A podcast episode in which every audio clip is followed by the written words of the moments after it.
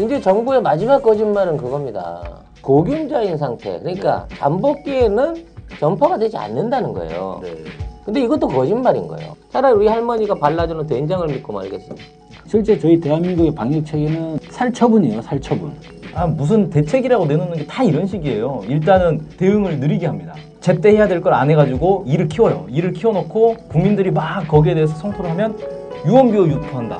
괴담 유포한다. 이런 식으로 해서 국민들 목소리만 다 때려잡으려고. 세월호 때도 똑같지 않았습니까?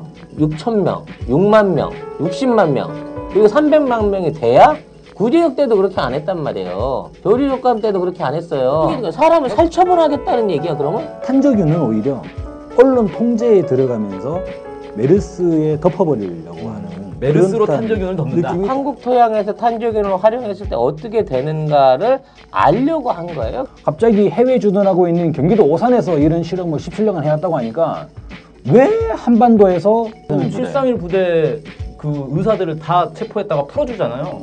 풀어주는 대가로 자료를 다 받아가지고. 미군이 탄저균을 갖고 들어와서 실험하는 거는 우리도 알고 있었다. 이런 식으로 얘기를 하는 거야, 이제 와서 또. 알고 있었으면 왜 지금까지 뭐 한 거예요?